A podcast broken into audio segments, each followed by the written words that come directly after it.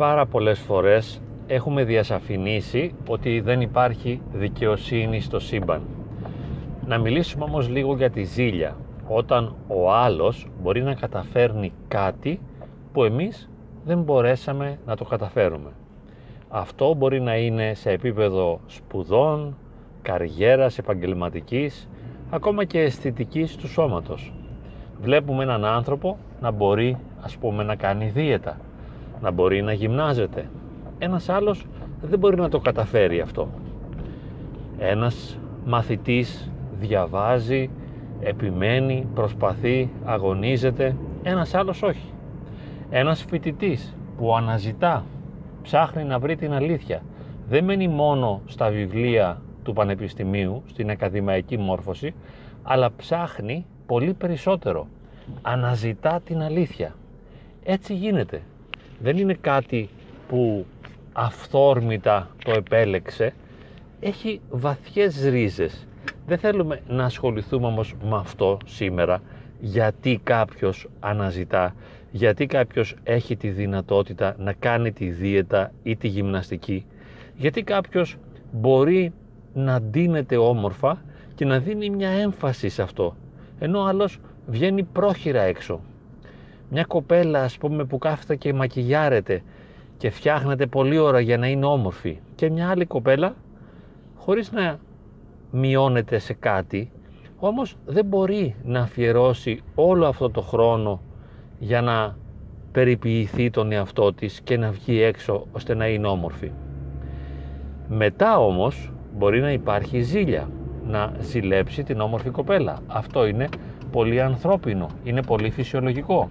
Όπως μπορούμε να ζηλέψουμε αυτόν που στο σχολείο έχει υψηλότερη βαθμολογία από εμάς. Αυτόν που ίσως θεωρούμε ότι οι καθηγητές τον ευνόησαν χωρίς να παίρνουμε υπόψη μας ότι ίσως τον ευνόησαν επειδή διέκριναν ότι μελετούσε περισσότερο, είχε καλύτερη επίδοση από εμάς και οι καθηγητές μπορούσαν να συνεργάζονται μαζί του και χαίρονταν την παρουσία του μέσα στο σχολείο. Μετά στην καριέρα, γιατί κάποιος προοδεύει και κάποιος όχι. Υπάρχει ένας άνθρωπος που δεν μπορεί καν να διεκδικήσει δουλειά. Δεν το κάνει βέβαια από κακία ή από τεμπελιά. Ένας άλλος μέσα στο χώρο της δουλειάς κινείται αργά, χαλαρά. Δεν μπορεί να τα δώσει όλα, να πατήσει γκάζι ας πούμε. Δεν μπορεί να ενθουσιάσει τον προϊστάμενο. Δεν μπορεί να έχει τις καταλληλότερες σχέσεις με τους συναδέλφους. Ενώ ένας άλλος τα καταφέρνει πολύ καλά και σε αυτό το τομέα.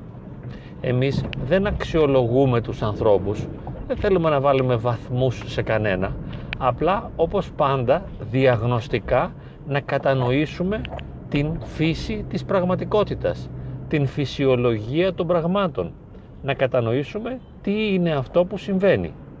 Λοιπόν, συμβαίνουν οι διαφορές και κανείς δεν είναι όμοιος με κάποιον άλλον και βέβαια διαφέρουμε πάρα πολύ στα θέματα των επιδόσεων. Εάν κάποιος δεν μπορεί να έχει υψηλή επίδοση στο χώρο της δουλειάς, του σχολείου, της εμφάνισης ή οπουδήποτε αλλού, καλείται να το δεχτεί αυτό, να ησυχάσει με τον εαυτό του, να μην τα βάζει με τον εαυτό του και να πει αυτό μπορώ να κάνω. Αυτές είναι οι δυνατότητες μου στην παρούσα φάση της ζωής μου. Το αποδέχομαι, συμφιλιώνομαι, ησυχάζω και λέω είμαι έτσι. Με εξουθενώνει το να κουράζομαι. Δεν έχω αυτή την εσωτερική δυνατότητα να αφιερώνομαι σε ένα στόχο και να παλεύω για να τον πετύχω. Με κουράζει αυτό. Καμιά φορά δεν ξέρω τι θέλω, δεν ξέρω τι μου αρέσει, δεν ξέρω τι μου δίνει χαρά. Δεν μπορώ να βρω τι μπορεί να μου δώσει νόημα στην προσωπική μου ζωή. Οκ, όλα αυτά είναι εντάξει.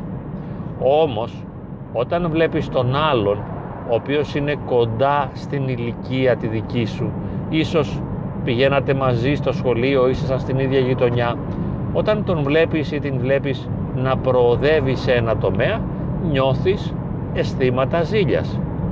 αυτό δεν μπορεί να αποβληθεί. Είναι ok. Εφόσον ο άλλος καταφέρνει αυτό που εσύ θα ήθελες να καταφέρνεις αλλά δεν μπορείς, νιώθεις ζήλια. Ούτε σημαίνει ότι είσαι κακός άνθρωπος, διότι παράλληλα με τη ζήλια μπορεί και να τον θαυμάζεις τον άλλον και να τον αγαπάς. Η ζήλια δεν αναιρεί την αγάπη, για να μην πω ακόμη και ο φθόνος, δηλαδή έτσι μια φθονερή κατάσταση. Τι να κάνουμε τώρα, αυτά συμβαίνουν. Αισθάνομαι ένα φθόνο για έναν άνθρωπο τον οποίο τον βλέπω ανταγωνιστικά και θα ήθελα να πάθει κακό γιατί; Για να μην είναι καλύτερος από μένα επειδή αυτό υπογραμμίζει τα δικά μου αισθήματα μειονεκτικότητας. Όλα αυτά είναι απόλυτα φυσιολογικά.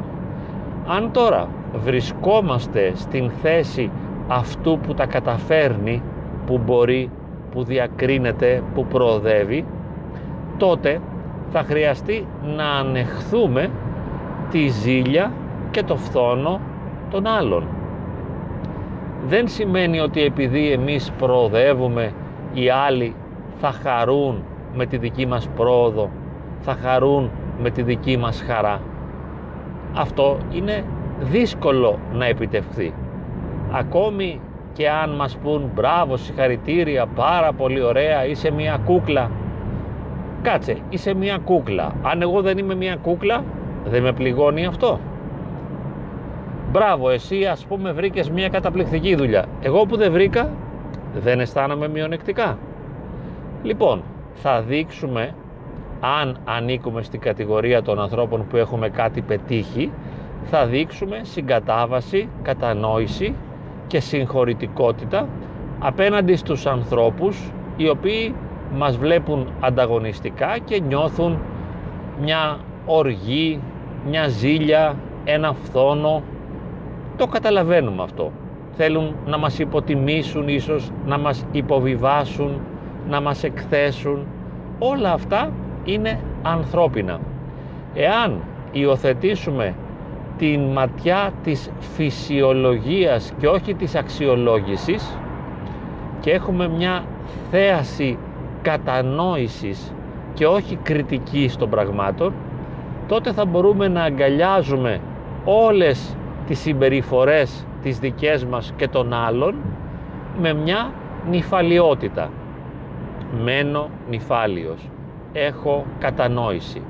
Καταλαβαίνω και συγχωρώ αυτό που συμβαίνει μέσα μου και καταλαβαίνω και συγχωρώ και αυτό που συμβαίνει στους άλλους. Και ας μην είναι κάτι που το θέλω. Ας μην μου αρέσει αυτό. Ας είναι κάτι το οποίο το θεωρώ πάρα πολύ άσχημο. Τι να κάνω όμως που συμβαίνει. Τα πράγματα γίνονται. Σήμερα για παράδειγμα έχει πολύ κακό καιρό. Υπάρχουν λόγοι που αυτό το ρεύμα κακοκαιρίας είναι αυτή τη στιγμή στην Αττική, στην Αθήνα. Δεν προέκυψε από το πουθενά. Έτσι λοιπόν η πρόοδος του άλλου έχει βαθιές ρίζες τις οποίες δεν μπορώ να γνωρίζω Δέχομαι λοιπόν την πρόοδο του άλλου όπως δέχομαι τον κακό καιρό, τον καλό καιρό πράγματα για τα οποία δεν ευθύνομαι. Και εάν νιώθω ζήλια εγώ ο ίδιος και αν υποφέρω και βασανίζομαι με την πρόοδο του άλλου και νιώθω μειονεκτικά δέχομαι και αυτά τα δικά μου συναισθήματα και προσπαθώ στο βαθμό που είναι δυνατόν να καθησυχάσω και να παρηγορήσω και να υποστηρίξω τον εαυτό μου είτε για να προοδεύσει και εκείνος και να βελτιωθεί σε κάποιους τομείς είτε για να αποδεχθεί αυτό που είναι έτσι όπως είναι. Αυτά ήθελα να προτείνω και πάλι την ματιά μιας κατά το δυνατόν αντικειμενικής θέασης του κόσμου στην οποία να μην παρισφρίουν πάρα πολύ τα συγκινησιακά αρνητικά δεδομένα να αποβάλουμε κατά το δυνατόν τις αρνητικές συναισθηματικές φορτίσεις από τον τρόπο που βλέπουμε τον εαυτό μας και τους άλλους.